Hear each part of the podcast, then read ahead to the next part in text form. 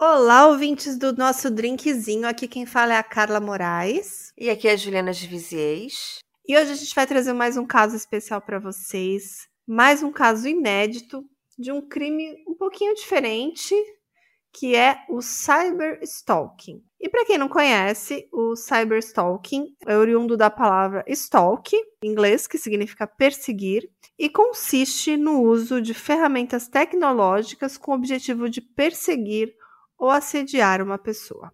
Mas o caso de hoje não fala somente de cyberstalking, porque também envolve um outro crime, talvez um pouco mais sangrento e bastante misterioso, porque tem umas pistas bem interessantes e bem curiosas, né, Ju? Sim, esse caso é muito interessante, cheio de reviravoltas. E o caso de hoje é o caso da Carrie Ferver, que foi acusada de fazer cyberstalking enquanto ela estava desaparecida. E tudo isso em meio a um conturbado triângulo amoroso. Então, pega o seu drink, coloca os seus fones e vem com a gente conhecer essa história.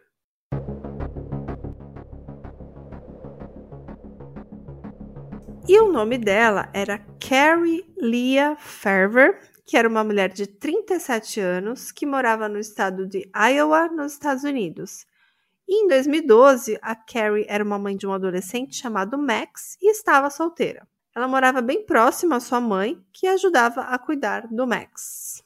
Carrie trabalhava como uma programadora de computadores, mas seu emprego ficava no estado diferente do que ela morava, o que fazia com que ela tivesse que dirigir sua picape por uma hora até chegar na cidade de Omaha, no estado americano do Nebraska, onde trabalhava de segunda a sexta. Então, por dia, ela dirigia cerca de duas horas, gerando uma necessidade de manutenções frequentes em sua SUV, e Kelly passou a procurar oficinas mecânicas próximas ao trabalho, de forma com que ela pudesse deixar o carro nas revisões enquanto estivesse no trabalho.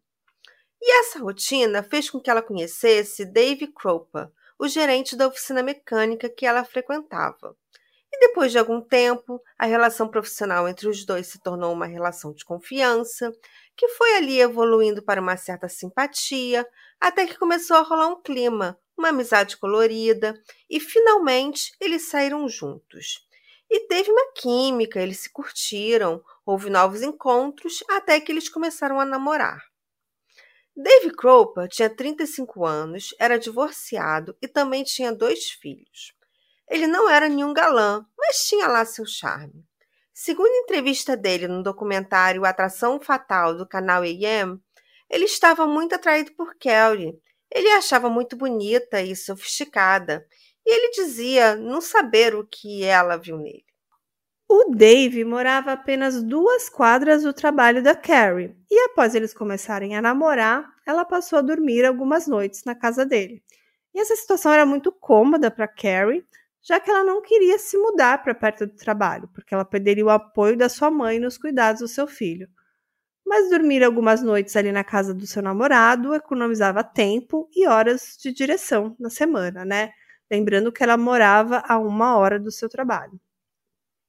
E tudo estava ótimo entre a Carrie e o Dave, até que algo aconteceu. Em novembro de 2012, apenas duas semanas após o início do namoro, ela mandou uma mensagem de texto para ele perguntando se eles poderiam morar juntos. E o Dave ficou surpreso, né? Quem perguntaria algo assim por mensagem de texto e após apenas duas semanas de namoro? Aí ele respondeu que não, e ele ainda tentou amenizar a resposta, dizendo que eles precisavam de mais tempo para se conhecer. Só que Imediatamente após a negativa de Dave, a Carrie começou a xingar e agredir verbalmente ele. Ele ficou completamente surpreso com essa reação e terminou o namoro com a Carrie naquele momento, também por mensagem de texto, e ele pensou: ainda bem que eu me livrei dessa maluca a tempo. Mas logo ele descobriria que não se livrou de Carrie ela passou a mandar várias mensagens de textos e e-mail assediando Dave. E as mensagens eram desde eu te amo, vamos voltar, até eu te odeio e vou te matar. E esses assédios eram sempre digitais Mas a Carrie nunca procurou fisicamente o Dave. Não procurou nem em casa, nem na oficina, né? Então ela fazia ali um cyberstalking, né, Juliana? E você sabe o que, que é o cyberstalking, Ju? Ah, eu entendo como esse assédio virtual, né? Aquilo que não é presencial, mas que a pessoa persegue pelas suas mídias sociais, pelos seus e-mails, pelas suas mensagens de celular.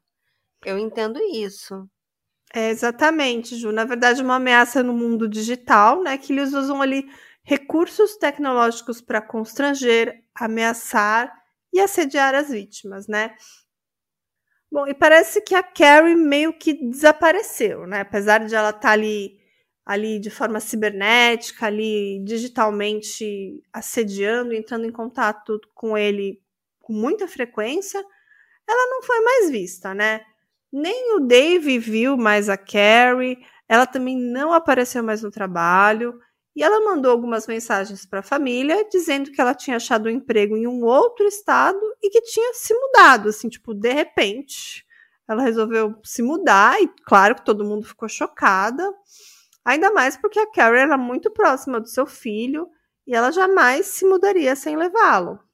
E o Max, o filho dela, coitado, ele vivia pedindo para a mãe voltar para casa, é, mas ela não voltava e ela também não dizia quando ela voltaria. E a Carrie também era muito próxima da sua mãe, e as duas se viam praticamente todos os dias. E a Nancy, a mãe da Carrie, começou a achar que a pessoa que estava mandando aquelas mensagens não era a Carrie. Era assim, alguém se passando por ela. Algumas semanas depois, em 1 de dezembro de 2012, era o aniversário de 15 anos de Max, o filho de Carrie, e Carrie faltou ao, ao aniversário do seu próprio filho. E todos que a conheciam sabiam que ela jamais perderia qualquer aniversário de seu filho. Imagine então o aniversário de 15 anos. Ela nunca faria isso. Ela nunca perderia o aniversário do filho. E sua mãe decidiu finalmente procurar a polícia de Iowa e registrou o desaparecimento da filha. Mas Carrie tinha sido diagnosticada com transtorno bipolar e por isso a polícia não se preocupou muito com o desaparecimento dela. Eles imaginaram que ela tinha parado de tomar seus medicamentos e tido algum tipo de surto e logo apareceria. Além disso, Kelly mantinha contato por e-mail e mensagens de texto com seus familiares, fazendo parecer que era só um caso de uma pessoa adulta que queria distância física da família. Os meses foram passando e nada de Kelly voltar para casa. Enquanto isso, Dave continuava a receber mensagens agressivas de Carrie dia sim, dia também. Mas Dave tentou seguir com sua vida e começou a se reaproximar de sua ex-namorada, chamada Shanna Liz Goulier.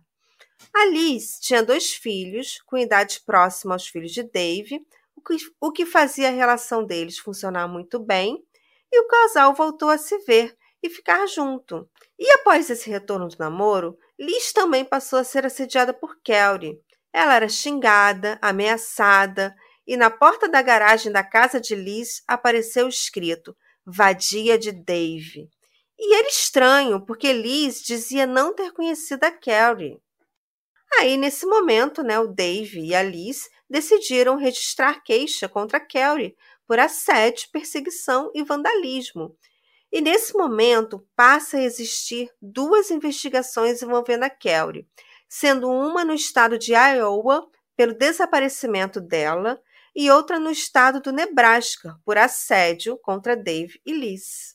As ameaças contra o Dave também escalaram e a Carrie parecia estar stalkeando mais de perto.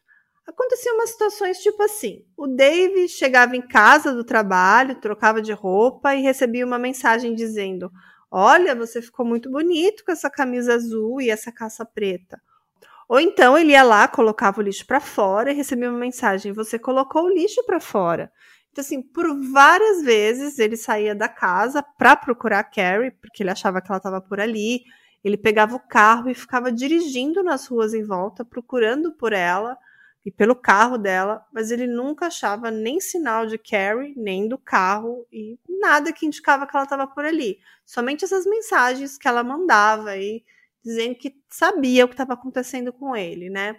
Até que dois meses depois do desaparecimento de Carrie, no dia 10 de janeiro de 2013, o Dave finalmente encontra o carro dela. Ele estava assim dirigindo pela cidade, ele nem estava naquele momento procurando ela, estava fazendo alguma outra coisa, estava ali seguindo a vida dele, dirigindo num trajeto que ele não costumava fazer. Quando de repente ele vê a picape da Carrie estacionada na rua e ele imediatamente chama a polícia. E nas semanas anteriores a esse encontro do veículo, tinha nevado bastante e tinha muita neve acumulada sobre o carro, o que indicava que o carro estava parado ali há pelo menos algumas semanas. Uma perícia foi chamada e no interior do carro tinha um tubo de pastilhas que tinha uma impressão digital que não era da Carrie. Bom, e eles colocaram essa digital no banco de dados do FBI, aquele que compara as digitais com pessoas que já têm alguma ficha criminal. E nada foi encontrado. Mas as mensagens continuavam. O Dave recebia cerca de 70 mensagens por dia e oito meses depois do desaparecimento da Carrie, Alice sofre um atentado. Foi no dia 17 de agosto de 2013 e a Liz ligou para o Dave dizendo que a sua casa estava pegando fogo. A Liz e os filhos não estavam em casa, mas os quatro animais de estimação, sim. Eram dois cães, um gato e uma cobra, e eles morreram por intoxicação de monóxido de carbono. A polícia também encontrou latas de gasolinas vazias na casa e viu que o incêndio começou a partir de montes de roupas que estavam ali pelo chão. O que fez a polícia concluir que aquilo era um incêndio criminoso, né? Que alguém colocou fogo na casa. E a Liz então acusou a Carrie, já que a Carrie estava ali assediando ela, o namorado, né? E mostrou para a polícia as mensagens que ela enviava ali com uma certa constância, né? Ameaçando a vida dela, ameaçando a vida dos seus filhos. Inclusive, entre essas mensagens havia uma que dizia: eu quero que você e os seus filhos morram queimados.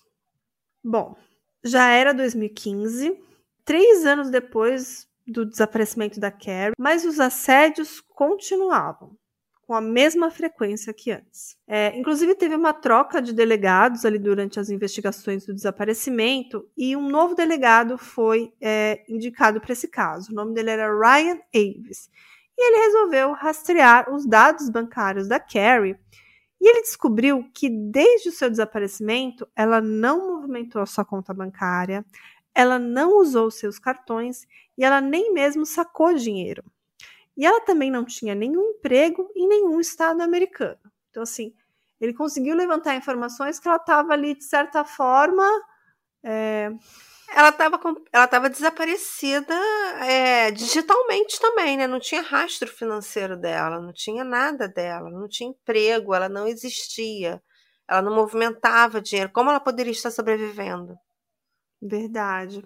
E as forças policiais de Iowa e Nebraska começaram ali a fazer comparações entre elas para investigar o que estava acontecendo, para investigar esse caso da Carrie.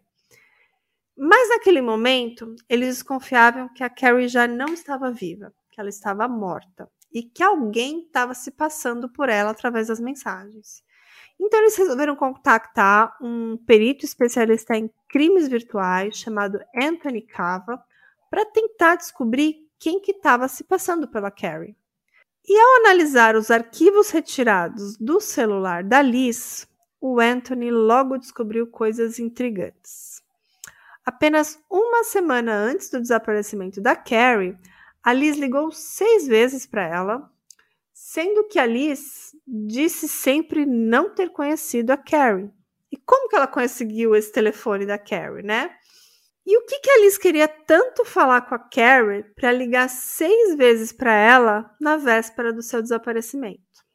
E havia outra coisa suspeita. Esse especialista em crimes virtuais, ele recuperou uma foto apagada do celular da Liz, que mostrava a picape da Carrie. E por que que a Liz teria tirado então uma foto do carro da Carrie, né? Muito suspeito. Só que quando tudo começava a apontar para Liz, ela liga para o 911 e ela diz que ela tinha tomado um tiro dado por uma mulher. A Liz disse que ela estava passeando num parque que ficava quase ao lado da delegacia quando uma mulher encapuzada deu um tiro na perna da Liz. O tiro pegou na coxa e ela disse que ela reconheceu aquela voz, que era uma voz familiar. E sabe quem era, Juliana? Era a ex-mulher do Dave Cropa, que se chamava Amy Flora, a mãe dos filhos dele. E 24 horas antes que de Liz levar um tiro, ela tinha ido à delegacia denunciar que Amy ligou para ela e ameaçou sua vida. E ela desconfiava que foi Amy que se passou por Kelly durante quase três anos. E em 2015, Dave e Liz não estavam mais juntos. Dave estava tentando reatar seu casamento com Amy. Eles estavam se reaproximando e já pensando em voltar a morar juntos. A polícia imediatamente procurou Amy e ela disse que na noite que Liz levou um tiro, ela estava em casa com seus filhos e vários vizinhos confirmaram o álibi de Amy. Nesse momento, a polícia avaliou que seria necessário uma nova perícia no carro da Carrie. A primeira perícia foi mais superficial, porque se tratava de uma suspeita de desaparecimento. E a segunda procuraria vestígios de um assassinato, então seria uma perícia mais aprofundada. E eles decidiram confrontar a digital encontrada na caixa de pastilha do carro da Kelly com suas duas suspeitas, a Liz e a Amy. E quando eles retiraram o tecido do banco de passageiro do carro, na espuma do banco havia sangue, muito sangue, e o DNA comprovou que o sangue era de Kelly. E a digital encontrada no tubo da pastilha era, sabe de quem, Carla? De quem, Ju? Liz Goulier. E a polícia, muito espertamente, ela resolveu adotar uma estratégia para conseguir mais provas contra Liz. Eles a chamaram para um interrogatório e disseram saber que tinha sido a Amy que atirou na perna da Liz e que precisavam da ajuda dela para pegar a Amy. E a Liz prontamente se disponibilizou para ajudar a polícia. E eles falaram que precisavam de provas que a Amy matou a Carrie. E perguntaram a Liz se alguma vez ali durante as ameaças a Amy se referiu à morte da Carrie, do tipo, ah, vou fazer com você o que eu fiz com a Carrie, algo assim. E a Liz disse que não, mas, magicamente, apenas dois dias depois, Alice começou a receber mensagens da Amy que a citavam com a Carrie, dizendo assim: Ah, eu vou pegar você igual eu peguei a Carrie, vou acabar com você, coisas assim, né? Enquanto isso, o perito em crimes virtuais ele já estava ali rastreando, tentando identificar o IP dos computadores que mandavam esses e-mails e mensagens. E ali, sem saber que já estava sendo investigada, ela liga de novo para a polícia na semana seguinte, reclamando por que, que eles ainda não tinham prendido a Amy, né? Que já tinham provas suficientes, tinham mensagens que ela tinha apresentado como provas. E a polícia espertamente disse que os e-mails que ela recebeu eram muito vagos, que eles precisavam ali, de informações mais específicas, que explicassem como a Carrie morreu. E aí, de novo, magicamente, Alice começa a receber mensagens que diziam: Eu atirei nela dentro do carro e depois eu queimei o corpo dela. E o especialista em crimes virtuais, o Anthony Cava, ele concluiu seu trabalho e ele descobriu que a Liz ela montou um sofisticado sistema para esconder os seus rastros virtuais. Ela usava diversas contas, vários programas e equipamentos que ajudavam a se esconder mas todos os IPs levavam até Alice e toda a investigação levava a ela. Então, ela se passou pela Carrie por todos esses anos. E ela ainda intentou incriminar a Amy, né, a ex-mulher do Dave. E ainda tinha mais, né? Esse especialista ele rastreou o celular da Carrie e descobriu que a última vez que aquele celular se conectou a uma torre de celular a torre mais próxima era da casa da Liz. Então, no dia 16 de dezembro de 2016, quatro anos depois do desaparecimento da Carrie Ferber, a Liz foi presa e acusada de assassinato, cyberstalking, vandalismo e incêndio criminoso. Lembrando que ela colocou fogo na própria casa e matou os próprios animais de estimação, além de ter dado um tiro na própria perna para incriminar a ex-mulher do Dave. Alice passou quatro anos assediando as mulheres que entravam na vida do Dave e ela quis tirar do caminho qualquer mulher que se aproximava dele. Ela assassinou a Carrie e eu acho que seria capaz de matar de novo. Ela estava disposta a tudo pelo amor do Dave. Ela estava obcecada por ele. Mas a polícia ainda precisava de algo mais concreto para comprovar o assassinato de Kelly. Eles não tinham um corpo, nem testemunhas, nem uma confissão.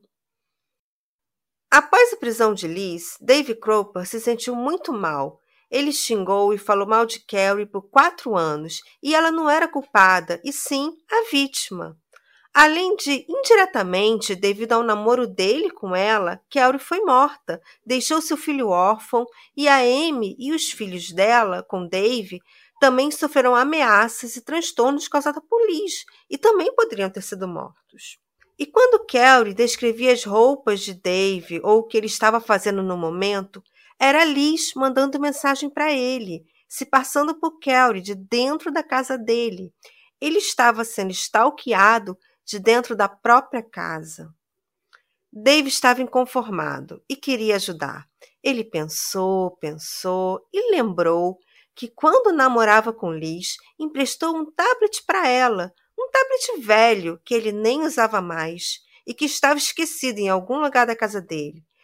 Ele procurou o tablet e o entregou para a polícia. No tablet tinha um cartão de memória e o Anthony Cava, o perito, resolveu recuperar as fotos apagadas do cartão. E uma foto chamou a atenção, porque ele não conseguia entender o que ele estava vendo. A qualidade da foto estava muito ruim. E ele foi melhorando, melhorando a qualidade da imagem, até que finalmente conseguiu ver que a foto se tratava de um pé, pé com uma tatuagem. E adivinha de quem era a tatuagem? Da Kelly.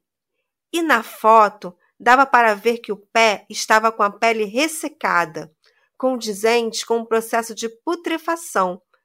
Era o pé de um cadáver, o pé do cadáver de Kelly. E agora a polícia tinha sua prova crucial que Kelly foi assassinada. No julgamento, a acusação disse que o e-mail que a Liz escreveu para si mesma, se passando por Amy Flora, que dizia eu atirei na Carrie dentro do carro dela, descrevia o modus operandi da morte da Carrie e era, de certa forma, uma confissão. E a Carrie teria sido realmente morta no seu carro por um tiro dado pela Liz. Já a defesa da Liz não negou as acusações de assédio, mas negou o assassinato da Carrie.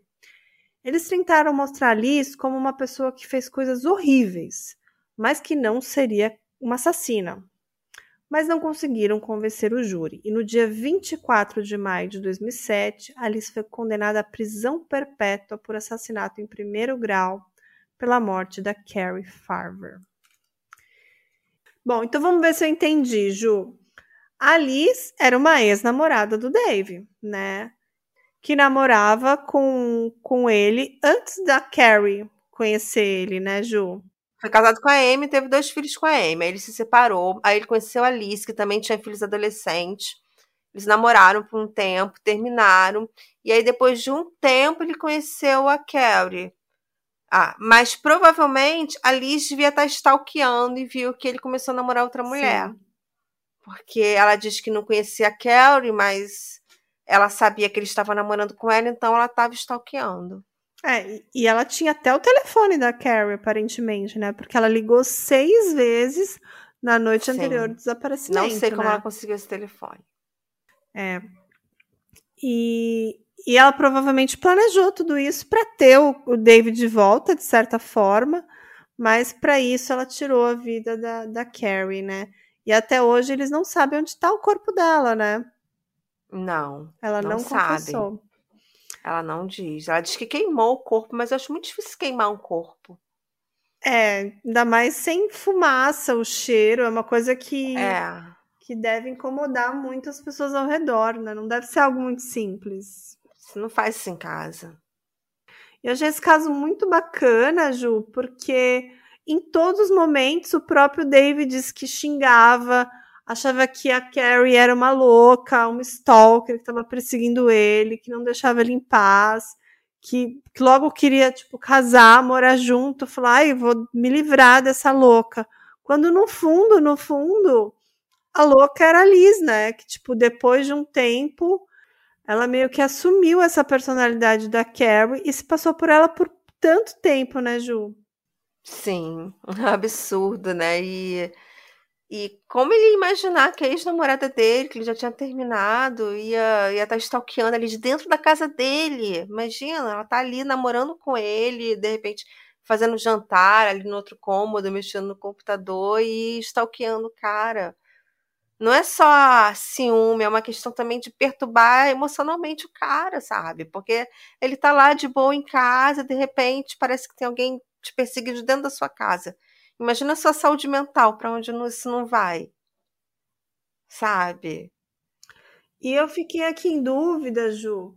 É, quando ele terminou com a Carrie, né, lá no começo, né, que tipo eles, ela disse que queria morar junto com ele. Será que realmente foi a Carrie que mandou essa mensagem pro Dave? Ou será que não foi a Alice? Acho que não.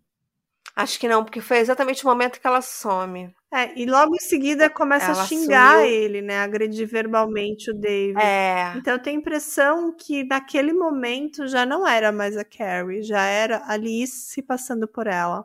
É, até porque ela não queria morar no, no Nebraska, porque ela queria continuar morando no Iowa, que era onde ela tinha apoio da mãe para cuidar do filho.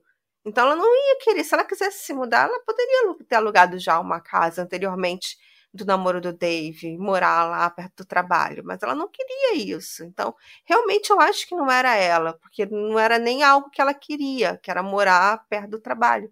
Ela queria, ela queria continuar morando perto da mãe. Então, realmente, não era ela, era, era a Liz. É, o tempo todo ele falava mal da Carrie, falava assim: Meu, essa louca já quer casar, já quer morar junto, eu nem conheço ela. Tipo, duas semanas. Então, na verdade, eles nem se conheciam direito, né? Porque em tão pouco tempo que eles estavam juntos, é, ela já foi provavelmente brutalmente assassinada e, e, ficou todos esses anos desaparecida. E até hoje, acho que a família ainda está sem respostas, né? Porque acho que sem um corpo sempre tem uma pontinha de esperança, né? E aquela foto do pé, você chegou a, a ver? Tem ela disponível na internet, Ju, ou não? Ah, eu não cheguei a procurar. Eu nunca procuro foto do corpo. É. Não vi. Realmente eu não vi, não procurei. Uma coisa que eu procurei que é bem interessante, eu tive curiosidade de saber se o Dave e a Amy ainda estão juntos, mas eu não consegui descobrir, porque hoje, depois desse caso, o Dave mantém a vida muito privada. Ele não tem mais redes sociais, só do LinkedIn, e não dá mais entrevista, então a gente não sabe se ele realmente está com a Amy, se ele está sozinho, ele está com uma vida bem privada. E ela é bem bonita. Ela e a, tanto ela quanto a Amy e a Carol são bem bonitas. E a Liz? A Liz é realmente a mais feia em relação às ai, três. Ai. E ela tá presa, né? Recebeu a prisão perpétua. Ah, prisão perpétua. Que louca, uhum. né? E será que uhum. ele era um uhum. partidão? Vamos ver as fotos dele, se ele é bonitão. Olha, as fotos na época do caso eu achei ele bem feinho. Ah, no documentário, que ele já tá com a barba, com uma barba maior, com um penteado diferente, aí já tá melhorzinho. No documentário já. Ah, eu gostei, achei ele simpático, assim. Parece um bom moço, é. um bom moço, sabe? É, é um americano padrãozinho, né? Ah, e a uhum. Carrie parecia ser muito do bem, né? Tipo, coitada, ela estava começando ali a se encantar, se apaixonar. Por duas semanas que ela tinha conhecido ele, né? Começou a dormir. Podia não durar um mês, né? Pois é, ai, vai dormir um dia na casa do namorado, tal. Então, assim, tava naquele comecinho de namoro e, poxa, uma tristeza, né? Que ela teve esse desfecho aí. Pois é. E você chegou a ver pois qual é. tatuagem que ela tinha no pé? Ah, eu acho que era tipo um, uma cruzinha. Deixa eu ver aqui. Ah, eu vi aqui, tem acho que é a foto. Eu acho que eu vi só no documentário, mas já aparece rápido. Olha, eu pesquisei aqui como boa crime maníaca que eu sou e tem a foto. Assim, vou sendo bem honesta, para mim não parece um pé decomposto, Ju. Ah, não. Ah, também imagina que a, a foto que a gente está vendo no Google está com uma qualidade inferior que o perito provavelmente está vendo no computador dele. Ah, eu já lembrei que eu queria te perguntar, Ju. Ela hum. tirou nela mesmo, num lugar público, Alice? Quase do lado da delegacia. Gente, que louca, né? É, acho que já foi para pedir socorro rápido, entendeu? Porque você já, já tira e aí a polícia já tá, já tá ali para te socorrer. Né? Com tá, certeza. Tá.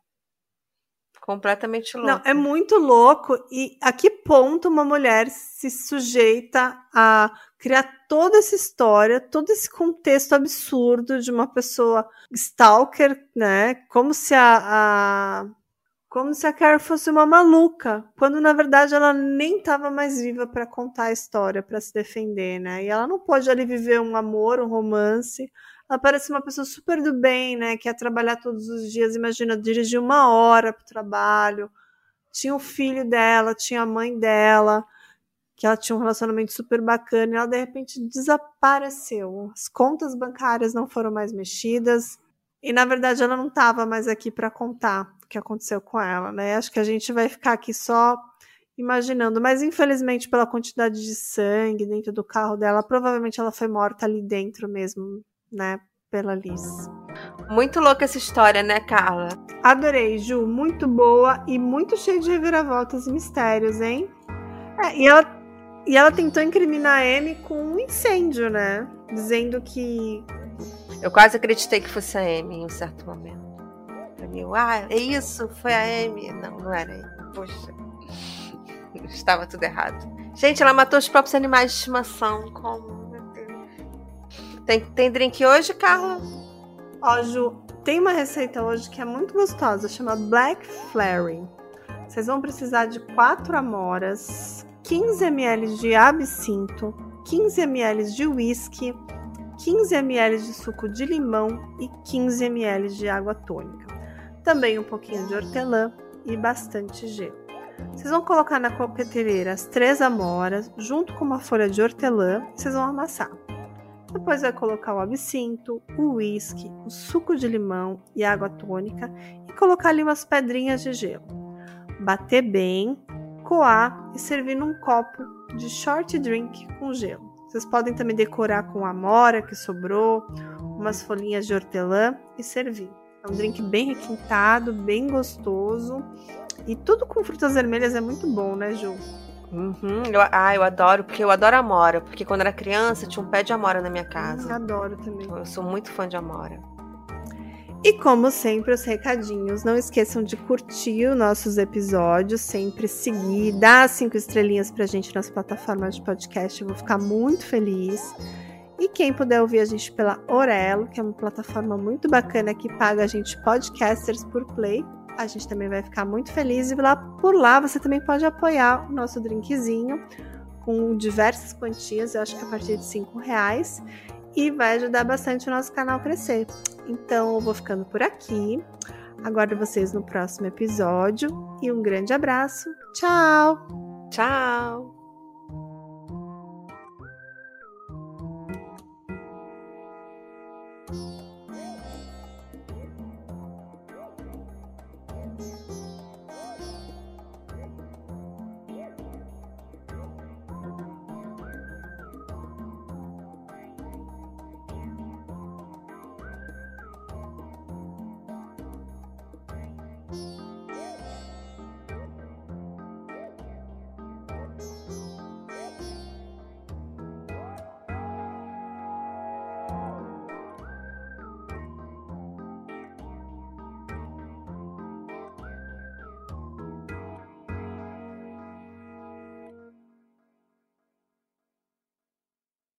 Hey, Você se interessa por crimes reais, serial killers, coisas macabras e tem um senso de humor um tanto quanto sórdido? Se sim, você não está sozinho. Se você precisa de um lugar recheado de pessoas como você, venha conhecer o podcast Pátria Amada Criminal. Todas as semanas tentamos entender o pior da humanidade. Nesse processo a gente ri, chora, fica brava, fofoca, porque afinal de contas é assim que a gente fala quando está entre amigos. Suas novas melhores amigas trevosas estão aqui no Pátria Amada Criminal.